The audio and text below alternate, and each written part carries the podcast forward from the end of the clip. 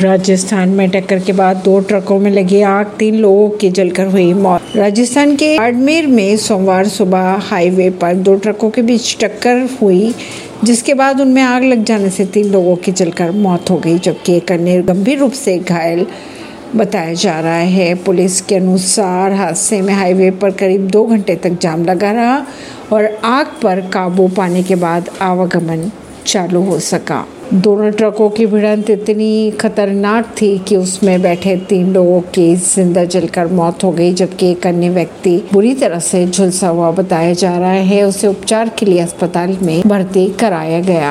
आग बुझाने के लिए दमकल की गाड़ियाँ बुलाई गई, जिसके बाद ही सड़क पर यातायात चालू हो सका। मृतकों की पहचान प्रदीप और मोहम्मद आस के रूप में की गई, जबकि एक अन्य मृतक की पहचान अभी तक नहीं की जा सकी। ऐसी खबरों को जानने के लिए जुड़े रहिए जनता श्रेष्ठता पॉडकास्ट से परवीन दिल्ली से।